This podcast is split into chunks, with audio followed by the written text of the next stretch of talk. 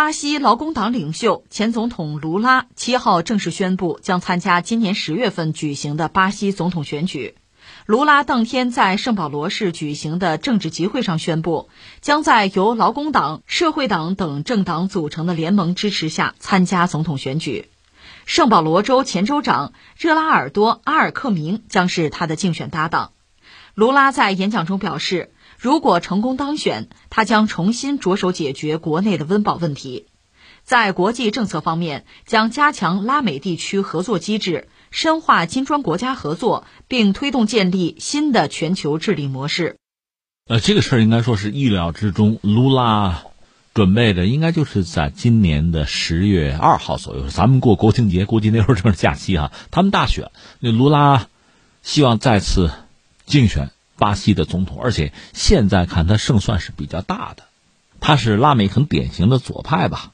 堪称是巴西最具魅力的政治领袖，拉美左派的一个象征性的人物。老头都七十六了，他本人一九四五年生人，他就生在巴西东北的一个贫困地区，叫做呃凯特斯。他们家也不富裕，所以在他看来，这个世界就是不平等的，这个国家是需要改变的。他家里孩子很多，他是第七，老七。不过他是他们家第一个拿到了职业培训证书的人，培训的是这个机械车床吧，这个领域。就是说他可以做工人，我可以就业吧。然后他加入圣保罗大都市区的一个冶金工人的工会。他还领导过具有斗争性的劳工运动。当然巴西嘛，就拉美很多国家都是有这个军事独裁统治啊，有军管啊。那是上个世纪六十年代到八十年代，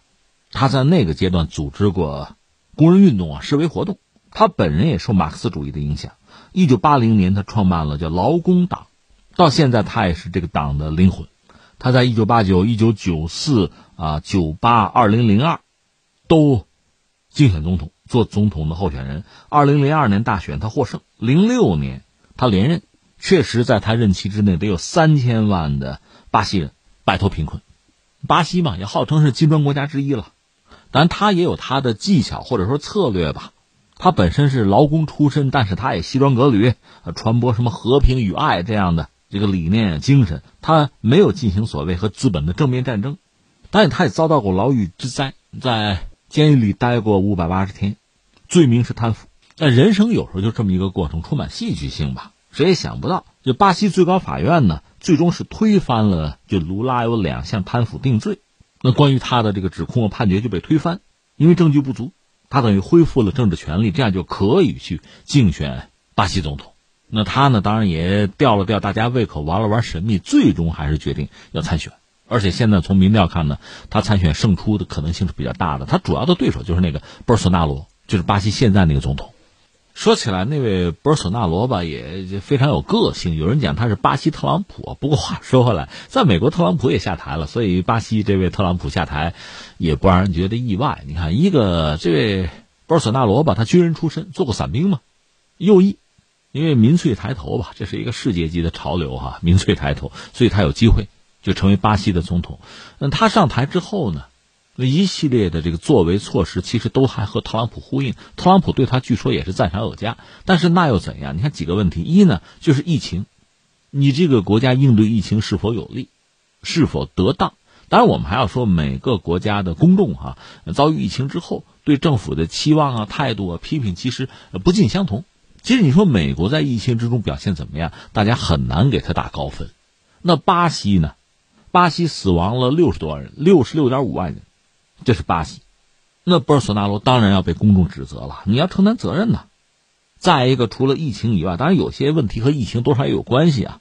而有些问题就算没有疫情，它自身固有的这个顽疾啊，就巴西的经济，你比如说它的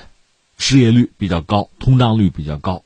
经济状况不佳，物价上涨，老百姓日子过得不好，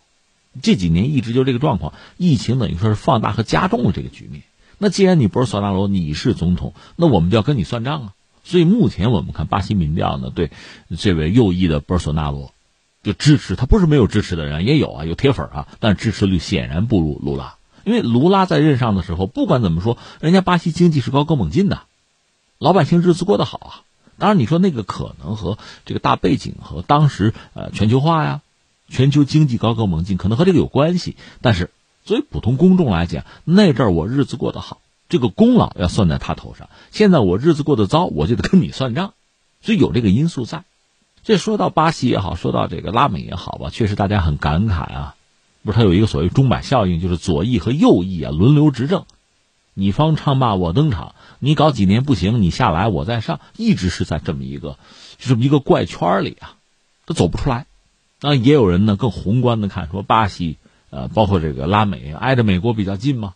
这拉美的经济它就好不了，和美国有着千丝万缕的联系，因为拉美作为美国的后院吧，美国对它有这样那样的影响和控制。当然美国人肯定讨厌左翼，左翼一上台呢，一个是公众的福利要上啊，再就是国有化搞这套东西。但这套东西就是具体到他自己的国情，具体能不能把自己经济搞好，这确实又是问题。那你要右翼上台呢，更看重资本的利益啊，私有化啊这套东西，那对拉美普通的民众，就底层的民众又得不到好处，日子又过不下去。那国家实在不行就找那个 I M F， 就是国际货币基金组织什么的，找他们借钱，债务负担又很重。拉美国家呢始终是这么一个状况，在这个怪圈里走不出去，这个政治像钟摆一样，左翼右翼左翼右翼，但是呢左脚倒右脚，右脚倒左脚，是止步不前。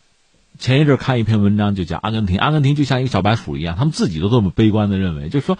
把所有的西方经济学理论大概试了一遍，哪一个不灵啊，